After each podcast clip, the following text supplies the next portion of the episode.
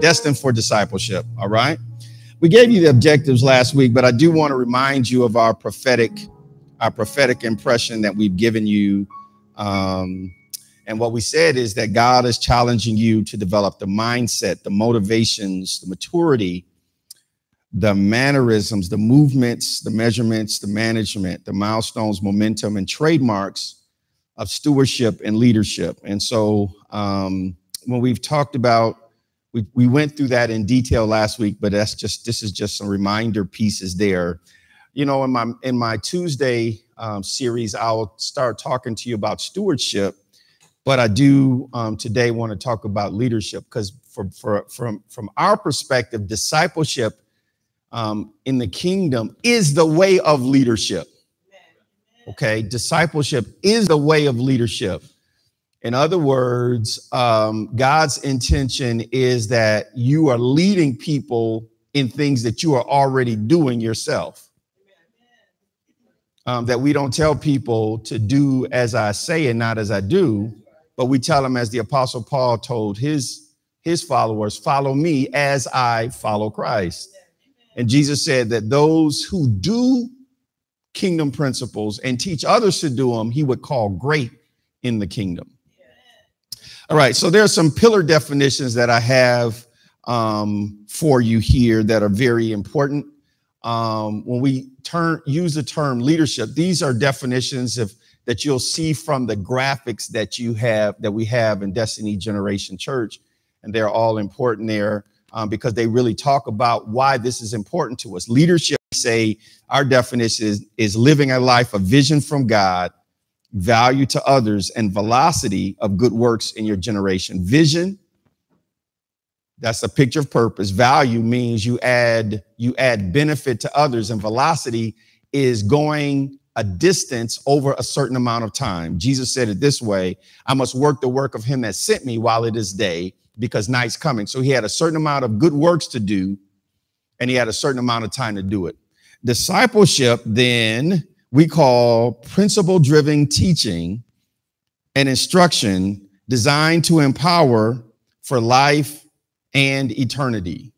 That there are things that are designed to help us to get done things in this life and also things in eternity. Now, one of the statements that we make and you hear me make um, is that last point that we are disciples of the man of God. Uh, we believe in the process of patterning our lives after spiritual leaders who are authentic representatives of their faith. Notice it didn't say perfect representatives. It didn't say perfect, it said authentic, right? You don't get here to sit in the seat that I sit because I'm perfect. I never have tried to position myself that way, but I have tried to position myself as an authentic leader that I am that I'm not um, telling you to do one thing and I'm doing something different. That I'm that I'm actually on the journey um, and telling you to come on with me in this journey. Now that should give you some hope because um, the intention is that you also be an authentic leader of your um, uh, an authentic represent representative of the faith and that others could then pattern their life after you and so that's why this whole leadership thing is important. And so we talked about a scripture from um, Leviticus last week where, where God delivered the children of Israel from Egypt, but they needed discipleship to know how to stand up and walk in the direction that he had for them. We talked about the fact that his anointing um, delivers us from but it also intended to disciple us too. That he removes burden and destroys yokes, but then he says, Take my burden upon you, because my yoke is easy and my burden is light. All right. Then, of course, we have a vision definition. This is a principle definition about destiny. You've seen this so many times. I've said it so many different ways. At times, it was a larger definition than this one, but this one simplified it in the way that I want it to be remembered. That destiny is the undeniable truth that God has an amazing plan for your life hidden inside of Himself and placed in seed form inside of you. One of the one of the environmental factors that births, turns that seed into a full grown harvest is discipleship. If discipleship isn't a part of the soil of your life, then you won't be successful in the thing that God has for you. All right. And we gave you four phases in the destiny process. We talked about um, deliverance, you know, remission of sin, not permission to sin. Then we said from deliverance, we go into discipleship where we get regimens of the Savior, things, things, rigors, um, ways of uh, I know this is this is the fall season. Go blue in Jesus' name. I did put in Jesus' name behind go blue. I did that on purpose. Um, and uh, but they have been in a certain regimen the whole summer. They actually started in the spring, I'm told. So just they didn't start on game day to go in the gym and say, "Oh, we about to play the game tonight. Let's go with, lift weights this morning." That's a little too late, isn't it? The regiments have to already be in place to give you the divine, the dominion empowerment for revolutionary service. And so that's what I want you to really grasp hold of is that we're going to talk about some things that you got to put in your life that are, you know, rigorous and regimented so that you can go on to the other phases in the destiny process that the Lord has for you. Our core scripture, and this will actually be um, the core scripture for this series of teachings. It's Matthew 9, 37 through chapter 10, verse 1. And this scripture, um, if you remember our handout that we gave you at the beginning of this year, this was uh, the scripture that was a part of it. And it says, Then he said to his disciples, he being Jesus, the harvest truly is plentiful, but the laborers are few. Harvest is plentiful, laborers are few. Therefore, pray the Lord of the harvest to send out laborers into his harvest. Chapter 10, verse 1 says, And when he had called his 12 disciples to him, he gave them power over unclean spirits to cast them out and to heal all kinds of sickness and all kinds of disease. Notice when we think about that list that we gave you before, before he gave them dominion empowerment for service, they were already disciples. Okay, they were disciples. He had delivered them. They were in the process of discipleship, following him. And then he turned to his disciples and gave them dominion empowerment over the devil. So maybe the reason that I'm not as successful in terms of the dominion that I need in my life is maybe my discipleship is faulty. All right. So if my discipleship is faulty, then the empowerment that I need over the devil might not be there. All right. Um, and also note that this empowerment was designed to give Jesus help to bring in the harvest of souls for the Father, the Lord of the harvest. Interesting thing is sometimes we pray for souls. Jesus says the harvest is plentiful, but the harvesters are not. He said, Don't pray to the Lord of the harvest about the harvest. He said, Pray to the Lord of the harvest about the harvesters. Not everybody is ready to be a harvester and you have to have already had a certain level of discipleship in, in process for you to go out and harvest others. All right. The, the challenge is that often Jesus is savior slash deliverer, but not yet Lord. All right. So the term discipleship presupposes that there is an authority whose voice you will yield to even in undesirable matters. Matthew 10 24. Make sure I get this one in the King James if you have it there, not New King James. Matthew 10 24 in the King James, because I, I want to see it this way. Now, coming from an um, coming from an uh, African American context, this this next one can be a little um, it can be a little sharp, but it's meant to be sharp. Okay. Um, Matthew 10 24 in the King James says that the disciple is not above his, say the M word, master, nor the servant above his Lord. Okay, that word, yeah, yeah. Does it mean like like slave master? Yeah, it does. But it's not talking about a person. I'm talking about Jesus. He paid the cost to be the boss. He paid the cost to tell you what to do with your life. The apostle Paul, all of them, you know, we're sons, but we are love slaves. He, he, he loved us so much that he paid the price to buy us from the slave market to sin, Satan, and even to ourselves. And because he did that, he said, he said, don't, don't you know you're not your own? You were bought with the price. He paid the cost to be the boss.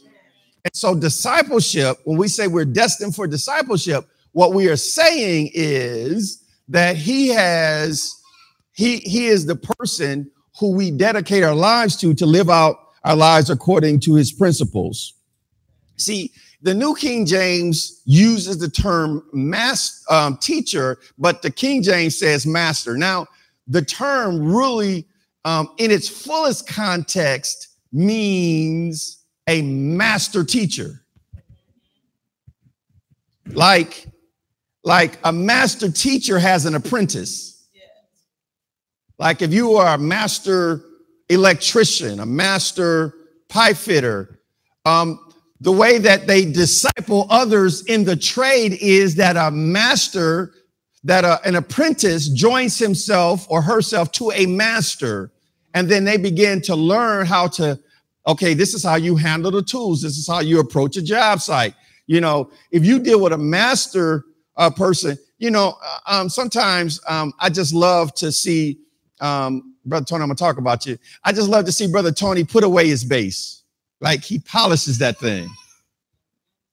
Not, not to get it out to play it. Just Sandra, am I telling the truth? He polishes it not to get it out to play it. He polishes it to put it away. Uh huh. Do you understand what I'm saying? And so that a master understands his tools and they treat them a certain way. And then they're trying to make sure that the person who they're bringing up behind them takes care of the tools with the same kind of care. They want them to understand the nuances of the instrument like they understand it. All right. Master implies a stronger connotation than simply a teacher. People teach you a lot of things that you can opt uh, out of. In reality, we have taken the word disciple, which was a common word and thought of Jesus' day, and made it into something that we hid inside of religion. In Jesus' day, discipleship was common. A master teacher in Jesus' day was called rabbi in a, in a Hebrew context. All right. But master teachers weren't just Jewish people. In Greek and Roman thought, there were also master teachers like Aristotle, Plato, Socrates, and Gamaliel. Gamaliel was Paul's Pharisee teacher. He was, he was considered a master teacher. Like he was like E.F. Hutton. When he spoke, everybody listened because they, they recognized him as a master teacher. We are still going to university studying the thoughts of Aristotle, Plato, and Socrates, aren't we? It is the reason why on many college campuses, there's buildings with pillars and domes like Greek temples. They make buildings to look like that because they're still following their school of thought of that master teacher. These great teachers would accumulate those who would commit to their teachings, and these committed students were called disciples. Their teachings would then be the basis of a school of thought. If there's disciples, there must be a school of thinking that those people have gathered themselves around. Got it? Let's look the, the Greek word for for a disciple. Let's let's show my definition. The Greek word for disciple is the word mathetes. Same root as mathematics. It comes from the word matheo, which means to learn. A disciple is a learner, a pupil. I have my own acrostic definition of disciple. This is a new one. You ain't heard this one before. Hallelujah. A disciple is a dedicated, inspired student committed to integrating principles for living in excellence. A disciple isn't just a student. Because some people in college, but they ain't dedicated. Some people wasting their parents' money. You, you might as well just stop putting that tuition out there. Stop taking out them student loans. You're not going to get the degree to pay them off. You're going to be in debt for the rest of your life, and you cannot discharge it through bankruptcy. But that's a story for a different day. Pastor is preaching really good today. All right. Um, but a disciple is not just a student, they are a dedicated student. The people who were disciples, those people would commit their life to their master teacher. The, the disciples said to Jesus, Lord, we left all to follow you. Not only are they dedicated, but they are inspired. That means they have an unction, particularly kingdom disciples have an unction, not just from the teacher they're following, but from the God who called them to follow that teacher they have they have some um, you know the old saying said it this way there's something on the inside of me telling me to go ahead. Um, if you're really a disciple i don't have to call you to tell you ask you are you coming today? Now if you're believer i got to check up on you. I'm not certain. You know flip the coin. Tink. is he showing up today? I don't know. But if it's a disciple, if you're not here, I know something's wrong. Because your practice is to be here. And if you're not here and I haven't heard from you, then I know something wrong. It's not because they committed to me, but they have some internal inspiration that drives them. So I don't have to be, I don't have to get up and say, give me a J, give me an E, give me an S. I have to do that and be a cheerleader to get them to come to church every week when they're a disciple. Now, when they're just a believer, I don't know, man. I got to call them on Saturday night. You're gonna be here. I got to call them Sunday morning. Got to, you know, clean their nose. You know, wipe the, you know, clean the diaper. Give them a bottle. Give them baba to make sure that they come. You understand what I'm saying? So, if but if they are, it, when you to a disciple level, you have your own inspiration.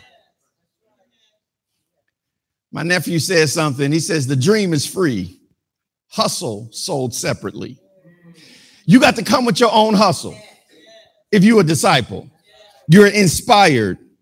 You're a dedicated, inspired student. That means you come in knowing that you don't know it all. People ask me, like, I've been accused of having all kinds of fathers, bishops, apostles, and deacons you know, spiritual fathers, bishops, and apostles. They like, I mean, how many of them dudes you got? Hold it, hold it, hold it, hold up. Before you, you got all these people because you don't know who you are. Child, please. You can't do what I do without having your own sense of who you are as a person. What I recognize is even though I am who I am, who I am doesn't mean I know everything I need to know to be who God wants me to be. So I find people who know things I don't know and who've gone places I haven't gone, and then that I and have and have gone places that I want to go, and then I have them teach me. I'm a student. You need to spend the rest of your life as a lifelong learner. A disciple is a dedicated, inspired student that's committed. Committed to what? Because the word disciple has the same root. We said mathematics, but it also in the in the English language has the same word as discipline. That means you're not going to get it the first time you try it. It means you got to stay with it. Committed to integrating principles. That's why we say discipleship is about principle based teaching. But then somebody's got to take that stuff home and make it a part of their life. And nobody can do that for you but you. I wish I could go home and get you excited about opening your Bible and coming to church, but I can't. I, I can't. It takes all my life to keep me motivated to do what I do. And so it, I, I, run into difficulty just trying to motivate me, and I can't spend all my motivation trying to motivate you. All right. So dis- discipline committed to integrating principles for living in excellence. That's what a disciple is. The way that these disciples determined in Jesus' day that they were initiating themselves into the school of thought that the master teacher was teaching was through the practice of baptism. It's through the practice of baptism. Baptism, we've turned into just something we do in religion. And there is a religious ceremonial aspect to it. I'm not knocking that. But in that day, Aristotle's disciples might have been might have been baptized by him, but it was a sign that I am integrating myself into your school of thought. Here's a controversial statement, but very central to us is that before Jesus began to establish disciples, he, Jesus, established himself as a disciple of a particular school of thought. That's why I don't mind being somebody else's disciple, even though I'm a pastor in my own right. Jesus was.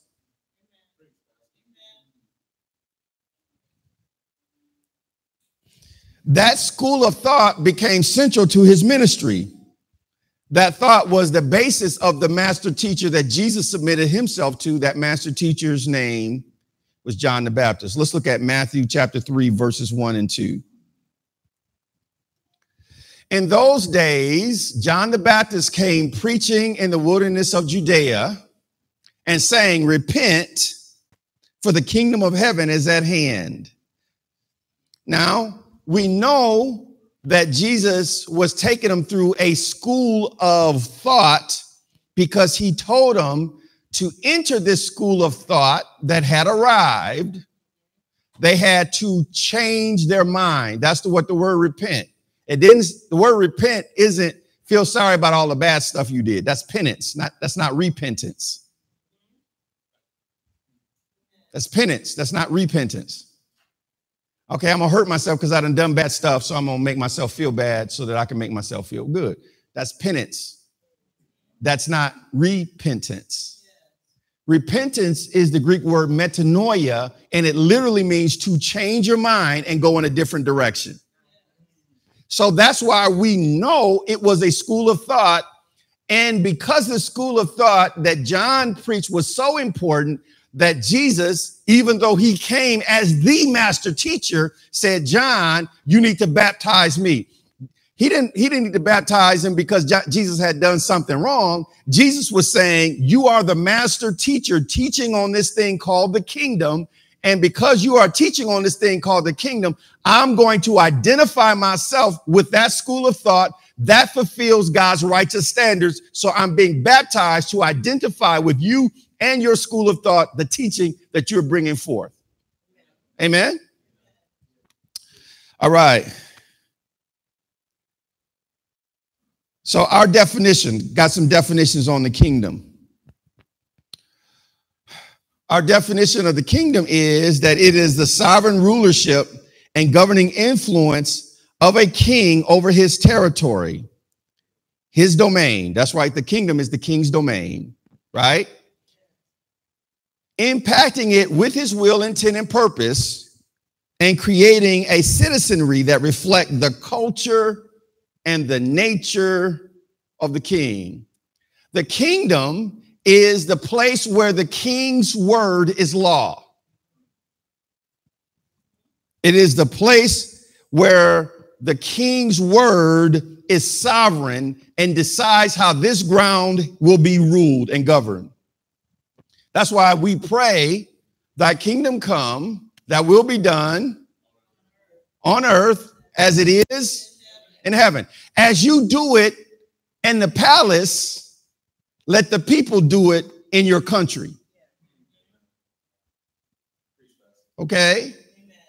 We want the same rulership that you've established in the palace and in the capital city, because the New Jerusalem is the capital city of the kingdom.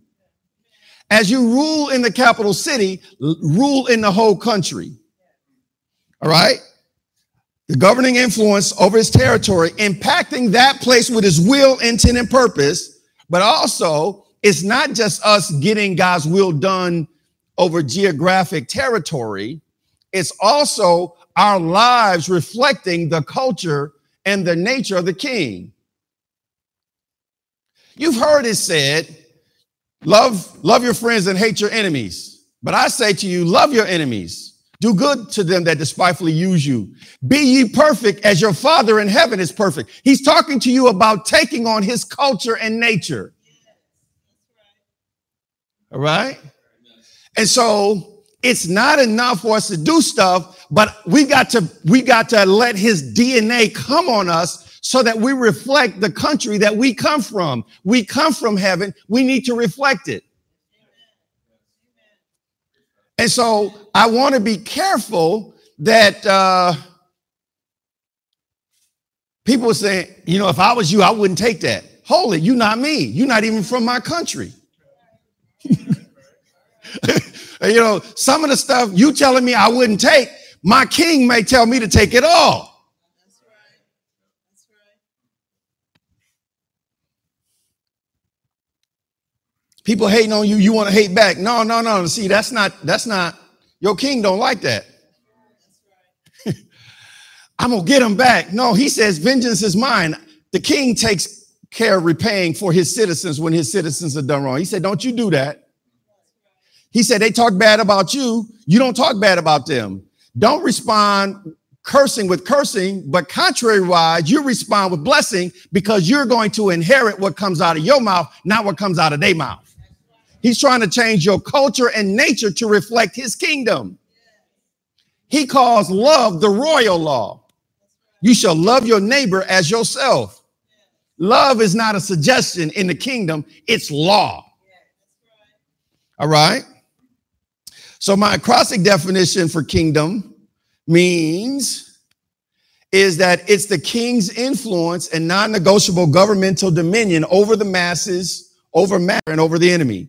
It's over the masses, it's over people, it's over matter, because God's kingdom can influence physical events to change people's lives. And it's certainly over your enemy. And so what we said is one of our one of our pillars here, one of our distinctives of our ministry is, is that kingdom emphasis in teaching is that we're giving truth concerning the name of our king, who is Jesus, and the nature of his kingdom. We want to be a people who understand the kingdom school of thought. In Jesus' final days, this was his final stretch of ministry in a certain format before he changed and reemerged in a new ministry environment. He had raised, he had been raised from the dead, and um, the ministry was in transition. And um, it was, it had been in one form up to this point. It was transitioning to another point form after this and he was in a specific window of time where the past wasn't gone and the future had not yet arrived. What would what would he teach during that period? Let's look at Acts chapter 1 verses 1 through 3.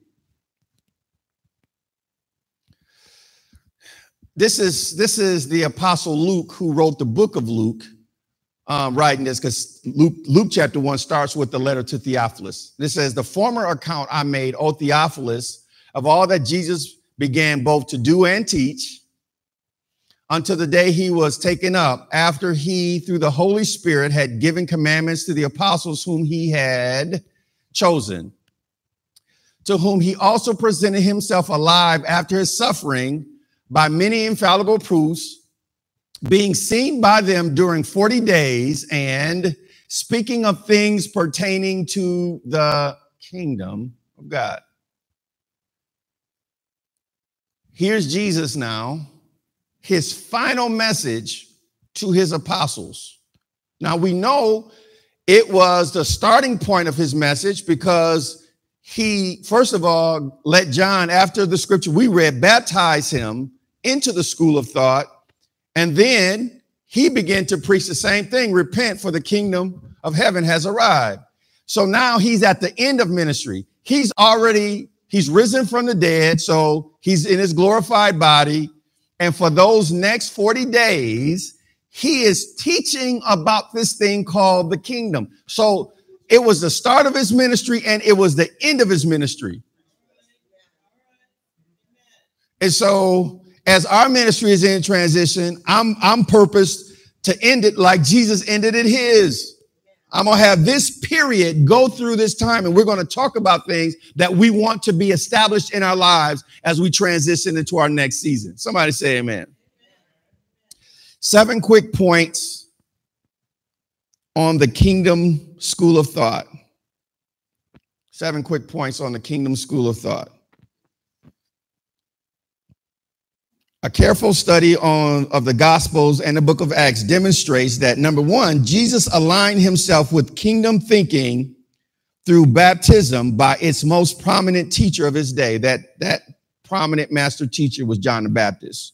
Two, upon commissioning to ministry, after John baptized him, he had went into the wilderness and was um, tempted 40 days after fasting. He came out of that Pre- Jesus preached the same message, which is change the way you think. That's what repent means, because the kingdom of heaven has arrived.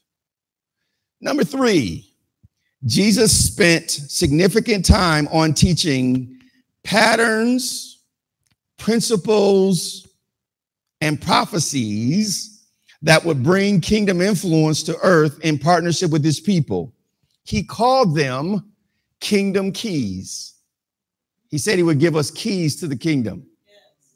These keys would allow whatever is bound on earth to be bound in heaven, whatever is loosed on earth to be loosed in heaven. So it, it's, it was these patterns and principles and prophecies. That's why you don't get mad with people who mad with you. You just don't do it. You don't do it. You forgive people and you tell them, God, they don't know what they're doing. You don't, the Bible says, don't answer a fool according to his folly, lest you be like him. You don't get in the mud and start slinging mud with pigs. You just don't do it. All right, all right, I'm right. That's a kingdom key. Number four, Jesus instructed his disciples when they went, those scriptures after the ones I gave you in our core scripture today, he told them to go preaching that the kingdom of heaven had arrived. Number five, Jesus declared the critical sign of his return was the good news or gospel of the kingdom being preached to the ends of the earth. All right. Number six, often we as believers preach Jesus, but not the message Jesus preached. Okay. That's why I said for us, kingdom emphasis means that we, we understand the name of our king, who is Jesus, but also the nature of his kingdom. Because that's what Jesus was preaching. When I preach on the kingdom, Jesus says, I'm Jesus. I approve that message. Because he's already done it. Can I get an amen on that? Finally, number seven, Jesus promised those who practice kingdom principles, influence others to do the same, and serve the king by serving his citizens would achieve kingdom greatness in his eyes. Yeah. We're going to serve, we're going to be people who practice kingdom principles in our own life. That's the thing we're getting discipled by. We're going to influence others to do what we've done. And then we're going to serve our invisible king by service by serving his visible kingdom citizens. When we do all of those things, we will achieve greatness in his eyes. Come on, let's stand.